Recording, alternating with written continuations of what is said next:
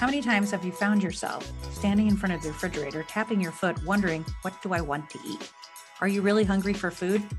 Or are you hungry for self love, possibility, motivation? Maybe you're hungry for movement, patience, routine, abundance. These are all things that mask themselves as hunger for food.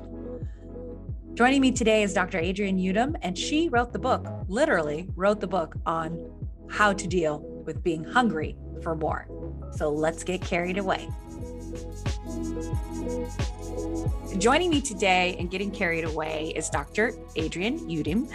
How to use our hunger to reconnect with our needs, values, to create a loving relationship with ourselves is our topic. Dr. Adrienne, Dr. Y, what do they call what do your patients call you? My patients call me Dr. Youdim. That's only in the office. Dr. Adrienne works. Adrienne works. Yeah. Well, I'm just glad to have you. Thank you so much for joining me. Um, I forget who connected us. Was it Liz Swadek? I always like to remember who. How it, it was Heather.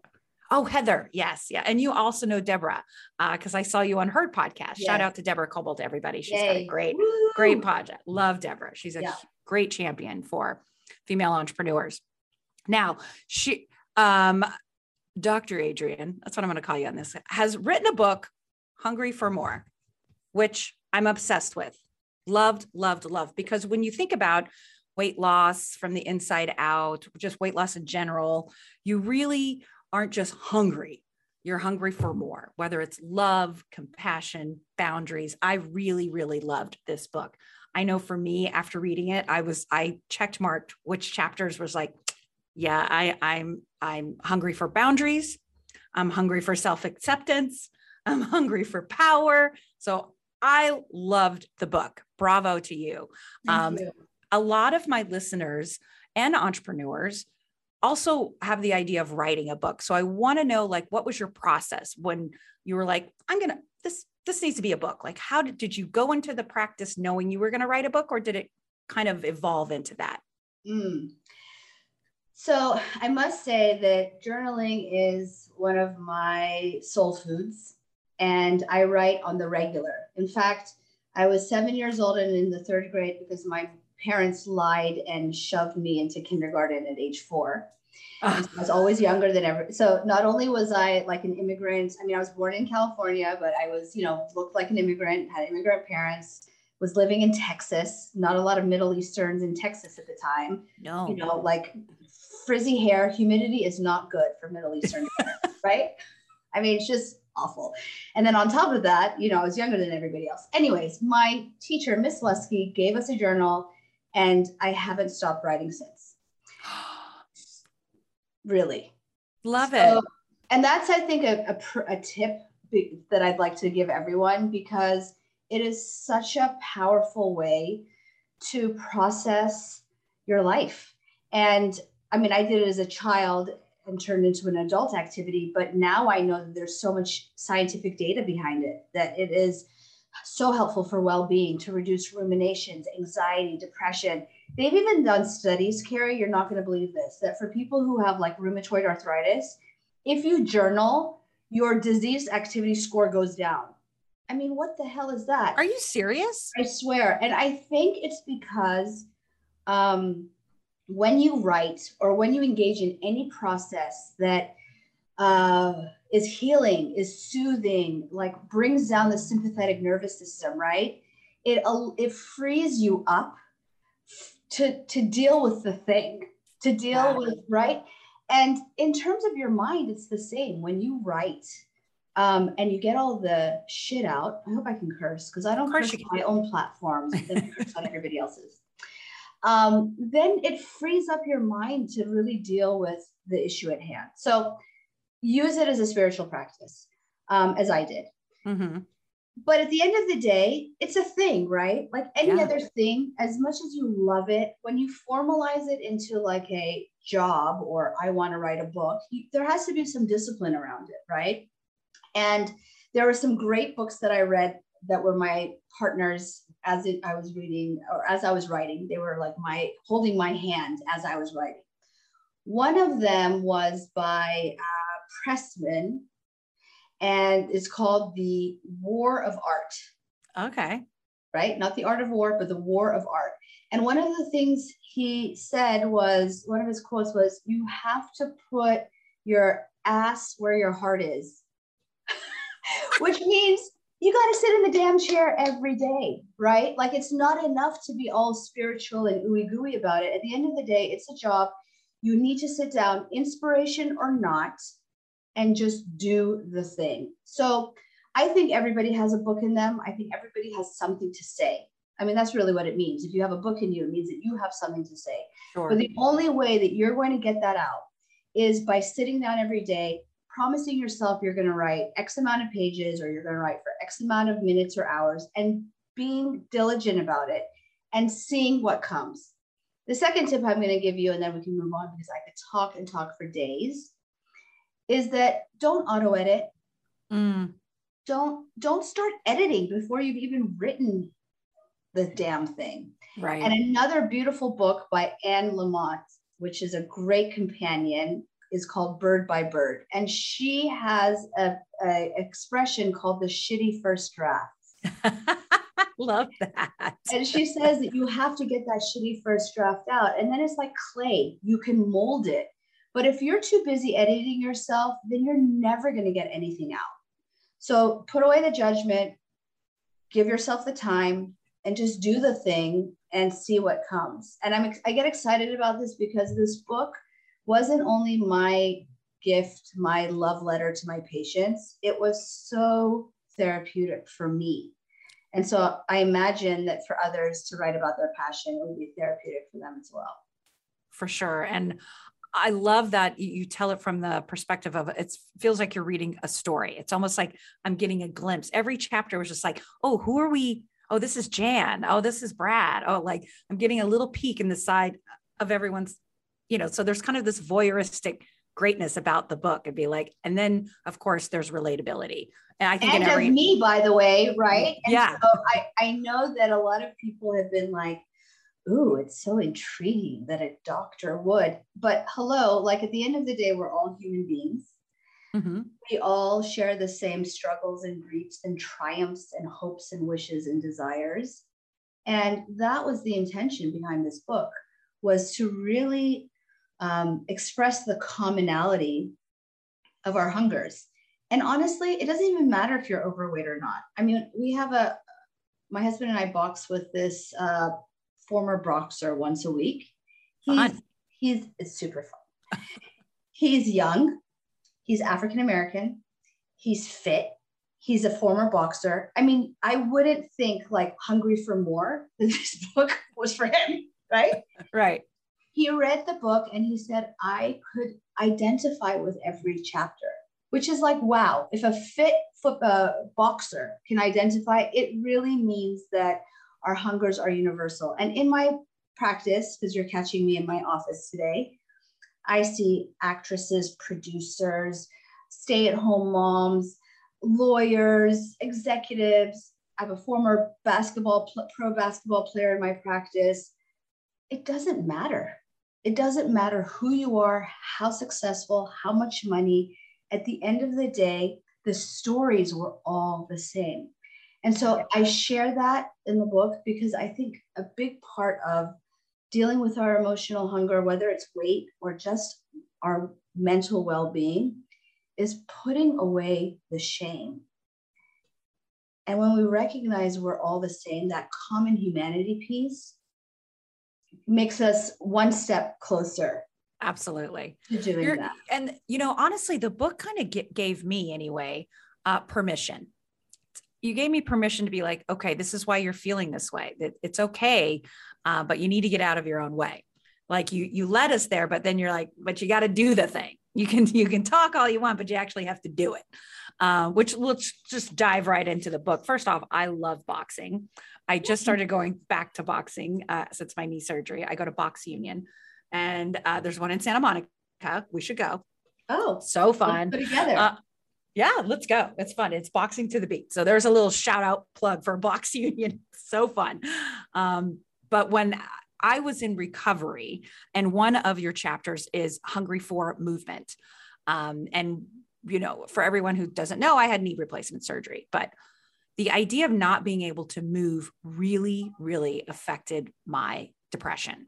I, I never thought how much I loved it more. Um, and the in the in the chapter, you talked about this guy who was very athletic and he would run, and then he just something happened with his knee. So I oh, really right. saw I really saw myself in this guy. And then he then became in love with boxing. So for me, this chapter really spoke to me. Crazy, um, right? Yeah, it's really well written, I have to say, um, because it's it's relatable. My first question is Do you think this is a very American problem? The idea of being hungry for power, for boundaries, or do you think it's universal? Do you think women in China and, and France and all over the world are feeling this? Because I think it could be translated in multiple languages. It's that good of a book. but what do you that. do? You think this is a yeah? we do have a culture that's very gluttonous, you know, and we have so much available to us do you think it's an American thing, this kind of idea of struggling with weight management and you know, culture? So I think there's a lot of questions there. I think if you're asking me, is it a uniquely American problem to have the hungers? Absolutely not. Yeah. And in fact, if you remember, there was a chapter of um, a Chinese uh, a girl who was born to a Chinese family. That's right. And within that chapter, we talked about hunger to please, right? This desire to please her parents, which was then uh, transitioned into pleasing of, you know, bosses or whatever, or hunger for perfection. I mean, that is universal, right? Like your desire to be perfect, either to please a parent once again, or please your boss or your coworkers or your husband, mm-hmm. right?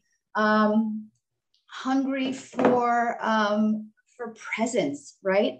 I mean, I think all different people who are um, I mean, I think everyone struggles with that, right? We're all all over the place. That's a human problem. So the answer is, I no, I think this really is universal. I think as Americans, of course, we have certain um, nuances like our striving culture, right? Mm-hmm. Which is very much in this book like our goal oriented culture, right? Like even when I was writing this book or when I started writing it, um, people, I was like part of this mastermind that I had to drop right away because people were like, you should write five steps to weight loss or five steps to or seven steps to. And I'm like, what five steps? Yeah. There is no five steps, people. And like mm-hmm. whoever is like shoving that bullshit down your throat, you got to call it out as bullshit. There is no five steps because the process of coming to terms and reckoning with your hunger is not a destination, right? It's something yeah. that evolves. And I think, you know, this book is also, again, my stories from age six to present day. And I describe how, I mean, maybe I could not relate to every single patient, but I did in some way. And I showed how the the hunger evolved, right? From when I was a child to maybe when I was a teenager to when I was a young adult to when I was a resident and breastfeeding in the call room. Oh, to, right? So hard. to like the present day. And so, um, so again, to answer like succinctly, I think there are those unique things that what comes to mind really is our goal oriented culture and our constant striving um, that creates a hunger that seeks to be soothed. Yeah. And we can drink, we can smoke, we can do drugs. But like I tell my patients, if you're a goody two shoes, you're going to just grab a cookie. Yeah. Or a whole box. and I hear Girl Scout cookies are like out again. They are. Sheesh, I don't want to like throw them under the bus, but come on, people. right. Well, you were, and we're ingraining them at a very young age. um, but damn it, those thin mints are really good. I mean, seriously, they're really good. So, what do you think the skinny is on weight loss? Like, what's I know there's no magic potion. There's no, you know, I can't even tell you how many diets I've tried. Everything from Weight Watchers to Atkins to keto to Noom to all of it. What what what what do you, what's the magic thing? I mean, what, again, what, you're you're asking me again. What are the five steps? Right? Yeah and it's and, just and it doesn't exist. But I think I think I can say this. I can say this. I can say that in the moment, okay, so we have physiologic hunger, right? And yeah. and the end of the book, the epilogue is just hunger, right? So don't starve yourself. Like when you're hungry, you're hungry. But we're not talking about that right now, right? Right. There are times when we are itching for something, right? Like, uh, and that's what I call the hunger, right? You know you're not hungry. You just had dinner or lunch, right? You know you don't. You're not food hungry, but you're in the pantry, right? What is it in that moment that you're hungry for, right? Maybe um, you've been Zooming all day and you're tired and you just need respite.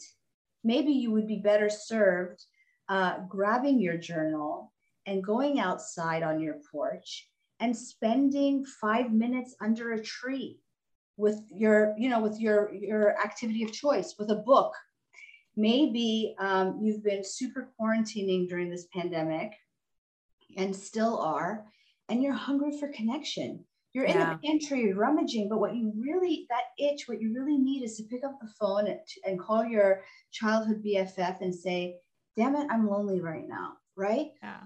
Or maybe um, it's something very trivial, like you're sitting at your desk and your desk is cluttered and it's chaos. And that chaos is like, you can't deal right now. It's giving you anxiety. I mean, literally, right? I had a patient who was like, every time I sit down at my desk, I've had breakfast, and then immediately I want to get up. And we realized that part of it was just like her office space was giving her anxiety because it was so cluttered. And so she couldn't deal and she was seeking to soothe. So the answer is like, ask yourself, right? What is it that you're hungry for in that moment? And so it doesn't have to necessarily be emotional eating. You know, like I think sometimes when people hear even the intro, like your intro to the book, they think, well, I don't have a problem. I'm not a perfectionist. I'm not, I'm not emotionally eating. I'm not comfort eating, right? It doesn't have to be this like melodramatic thing. It can be something very simple. And yet it's sufficient to be evoking a hunger that needs to be soothed. So, can I just say one last thing? Yes, please. Yes. Is that so? Okay, fine. I've convinced you that maybe there's something else. Like, okay, now what? Right? We are so busy that we don't have enough time to even notice, right? Like, if the listener out there is saying, well, I don't know, is it my cluttered desk? Is it that I need connection? Is it like it's all of the above? Because we all have been experiencing all of it, right? Yeah. If you slow down, if you take the time with that journal, right? If you just stop, um, it may not come to you immediately, but over time, yeah, you'll start to get the sense for like, what is giving me angst? I love that. So tell me, what what is someone feeling, experiencing, or going through, and they're like, I need a Dr. Adrienne in my life. What, what's like their threshold or for like, I, I need to find someone? You know, I, I think my the, the feedback from the book has been so heartwarming because to your point, people have found themselves there. Yeah. So I do think that the book is a great place to just open the conversation with yourself. Like if you're like, I, am intrigued, but I don't really know what she's talking about. I want to, I'm hungry for more. Yeah. Read the book because I do think people will find themselves there. As a compendium to the book, I created a 30 day journaling guide it's probably more than 30 days, to be honest, because the, the daily journal, journaling prompts are so deep that I think it's going to take people time to marinate with it. Um, but those are questions that I've asked myself, yeah. that I ask my patients to ask themselves to try and get those wheels turning in that way of figuring out what it what is it that I'm hungry for. Mm-hmm. and it is a, a process of like kind of self discovery. And then, of course, I mean, I'm here for one on one. I do have a medical background. So, people who, you know, maybe they're diabetics and they need to lose weight. And so, there's also practical stuff that we have to address. Sure, sure. Blood pressure right? and yeah. Or yeah. just want some more hand holding because not all my patients have like illnesses. Um, but I really give that the one-on-one support. I love that. Um, and so we're going to definitely link the book and the how to get the workbook in the show notes. So everyone who's listening, just I know you're driving right now. Don't look right now. Park and click the link for her website.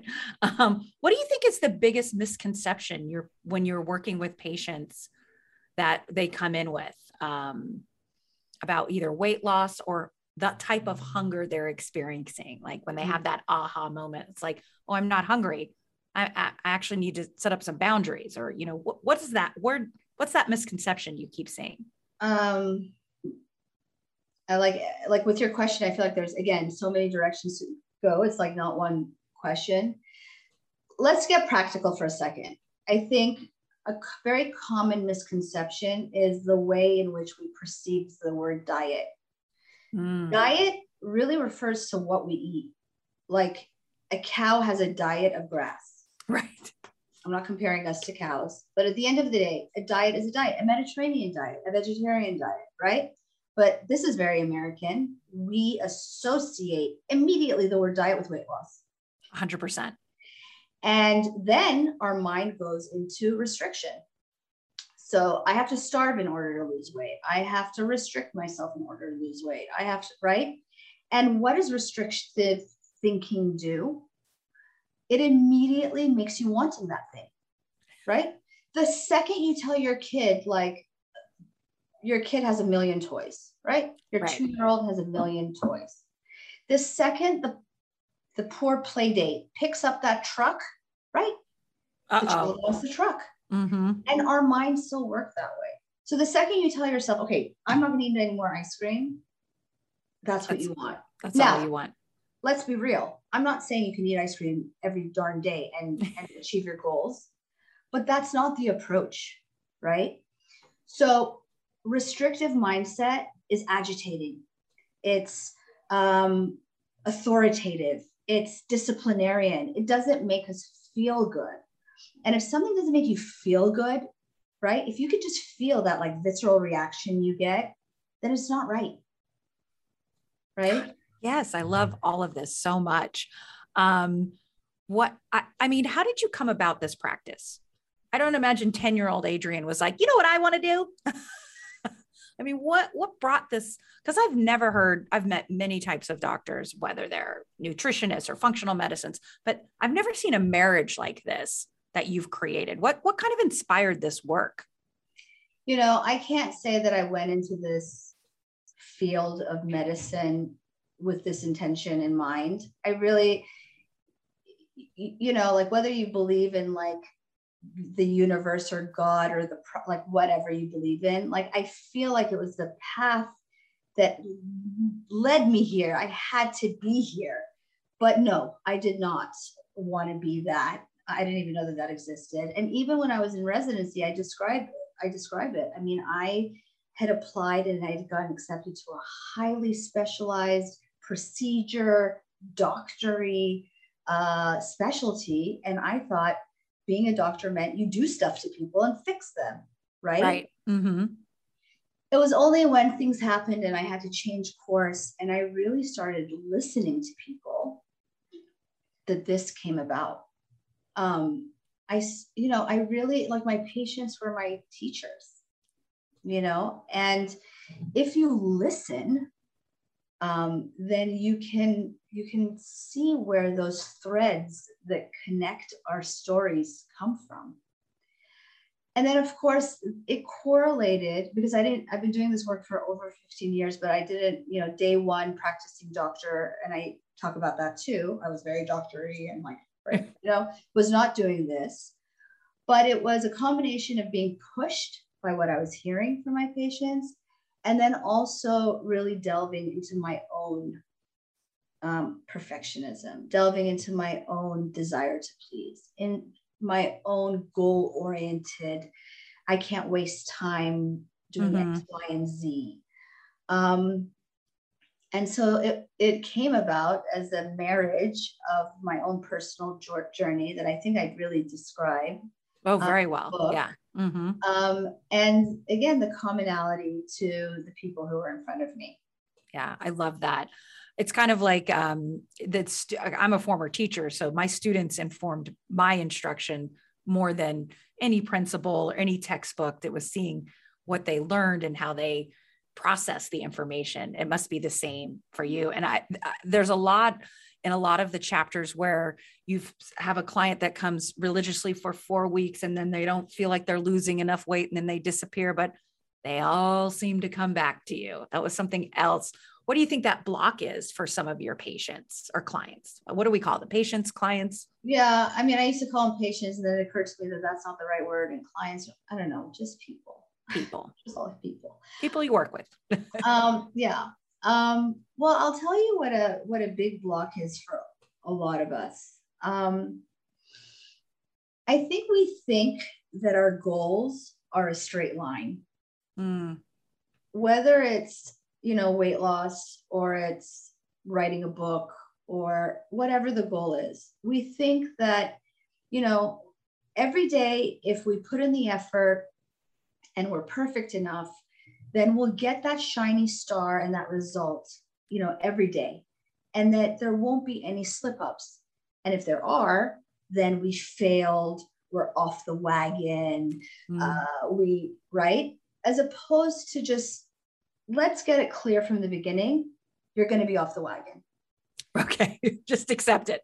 Just accept it. Let's get it from the beginning that there will be setbacks, slip ups, you know, disappointments, imperfection. Like to be imperfect, and I say this in the book, to be human is to be imperfect. Mm-hmm. But that expectation that I should lose two pounds or four pounds every single darn week and it will never change. And vacations will you know i will be teflon and do the same thing on vacation and there will never be regain or disappointment i mean that's false right? Yeah. And the problem with that expectation is the moment it happens it throws people into a tailspin right the moment you sit down to write that book and you're not feeling inspired or you read the draft from the day before and it's a shitty first draft it throws you in a tailspin and you crumple up the paper and toss it in the wastebasket. Whereas if if we all started with this knowing that yes, sister, you're gonna be in a tailspin, then when it happens, instead of like getting mad at ourselves and judging ourselves and disparaging ourselves, we can say, oh, like Adrienne, I get it. This is tough yes yeah. you screwed up but you're human right like what would you tell your child right if your child messed up would you be like oh yeah you're such an idiot you messed up mm-hmm. like my love this is normal it's human that you're not going to get it every single time right and if we had that same level of compassion for ourselves we could tolerate our imperfections and then get up dust ourselves off, and then move on. Because what is it that gets in the way of the process? It's not the fact that you went to Palm Springs for the weekend and ate and drank and gained five pounds. That five pounds or 10 pounds or whatever it is, it's irrelevant. It's the fact that you can't come home and get over it. Yeah. It's what happens in the moment after, right? You're at a fork. You can either beat yourself up or you can move on. Mm-hmm. And then within a couple weeks or maybe even a month. Maybe it'll take you a month. You'll lose that five or 10 pounds that you regained. So what? What is a month in your lifetime? Right. right? And then you lose the fact that you had a great time in Palm Springs because you're so worried about all the chips and salsa you ate or yeah, whatever the case may exactly. be. Exactly. So so accept it from the beginning. Give yourself kindness in the moment and and then you know that's also like let me just say this too because i think when people hear self-compassion and self-kindness i mean even i get like this like ooey gooey like you know it sounds a little bit too ooey gooey for me. But even if you're goal oriented and you really want to get the job done the science shows that if you can meet yourself with self-acceptance then you're going to get the job done much more likely than you don't for this very reason. Because if you can be self-accepting then you won't sabotage yourself by by staying off the wagon. Right, right.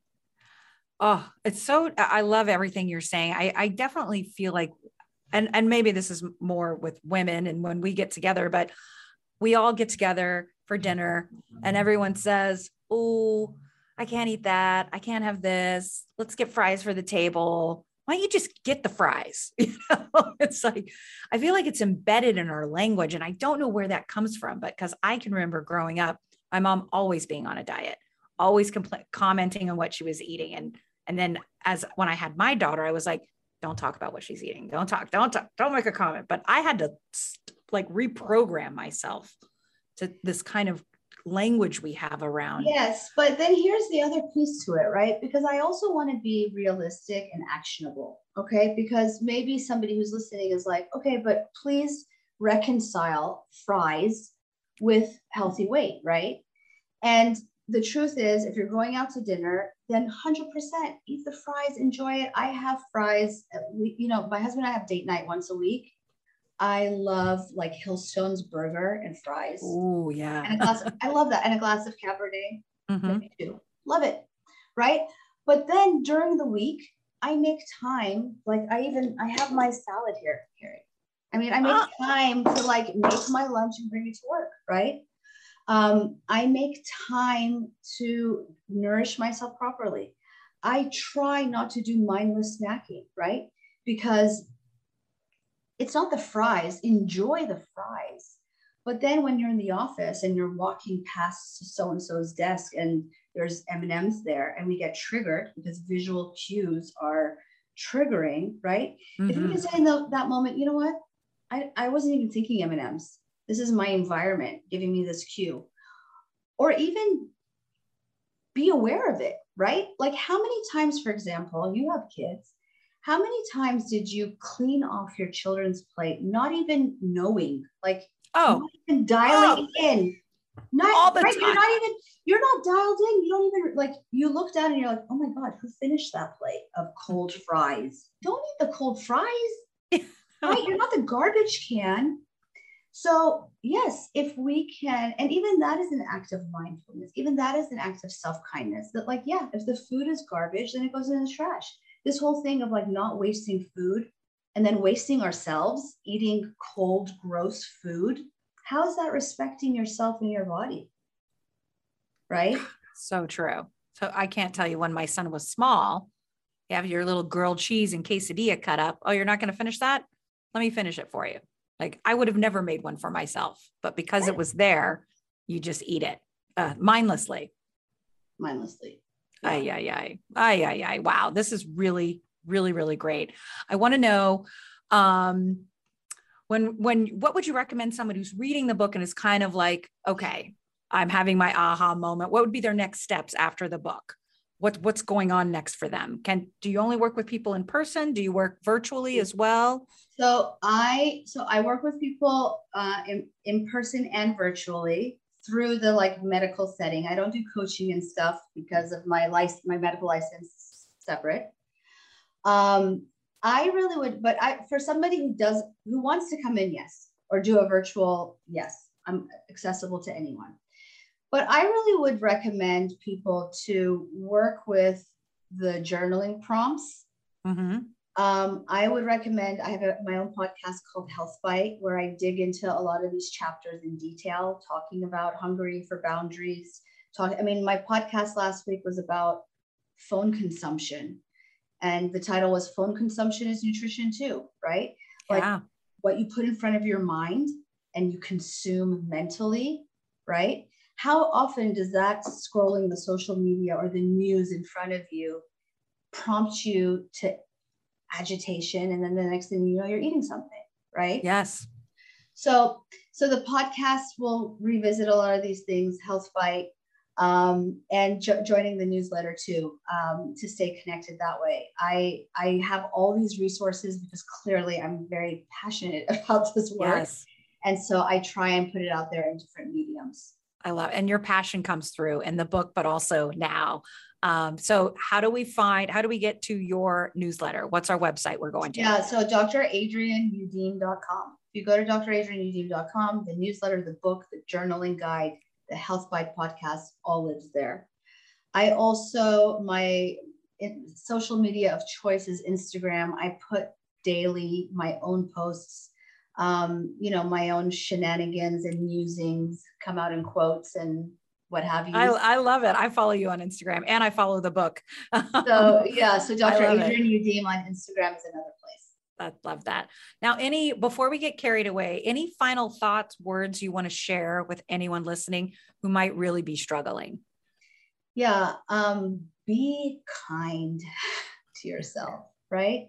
Be kind. And I think that analogy of the child is a great way of of thinking about it. Like if you wouldn't say it to your child, then don't say it to yourself.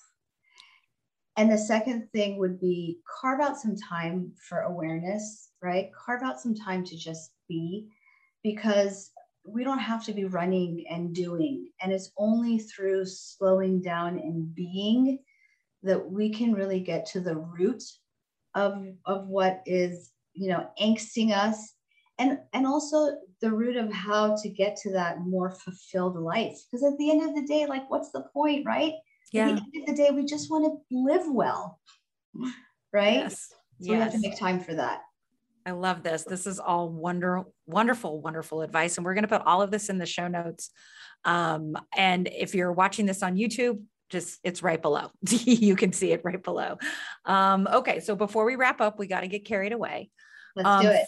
First, what during the pandemic kept you and the family busy, preoccupied? What did you guys get obsessed over? I know a lot of people were baking, some people were creating uh, content for TikTok. What were you guys up to?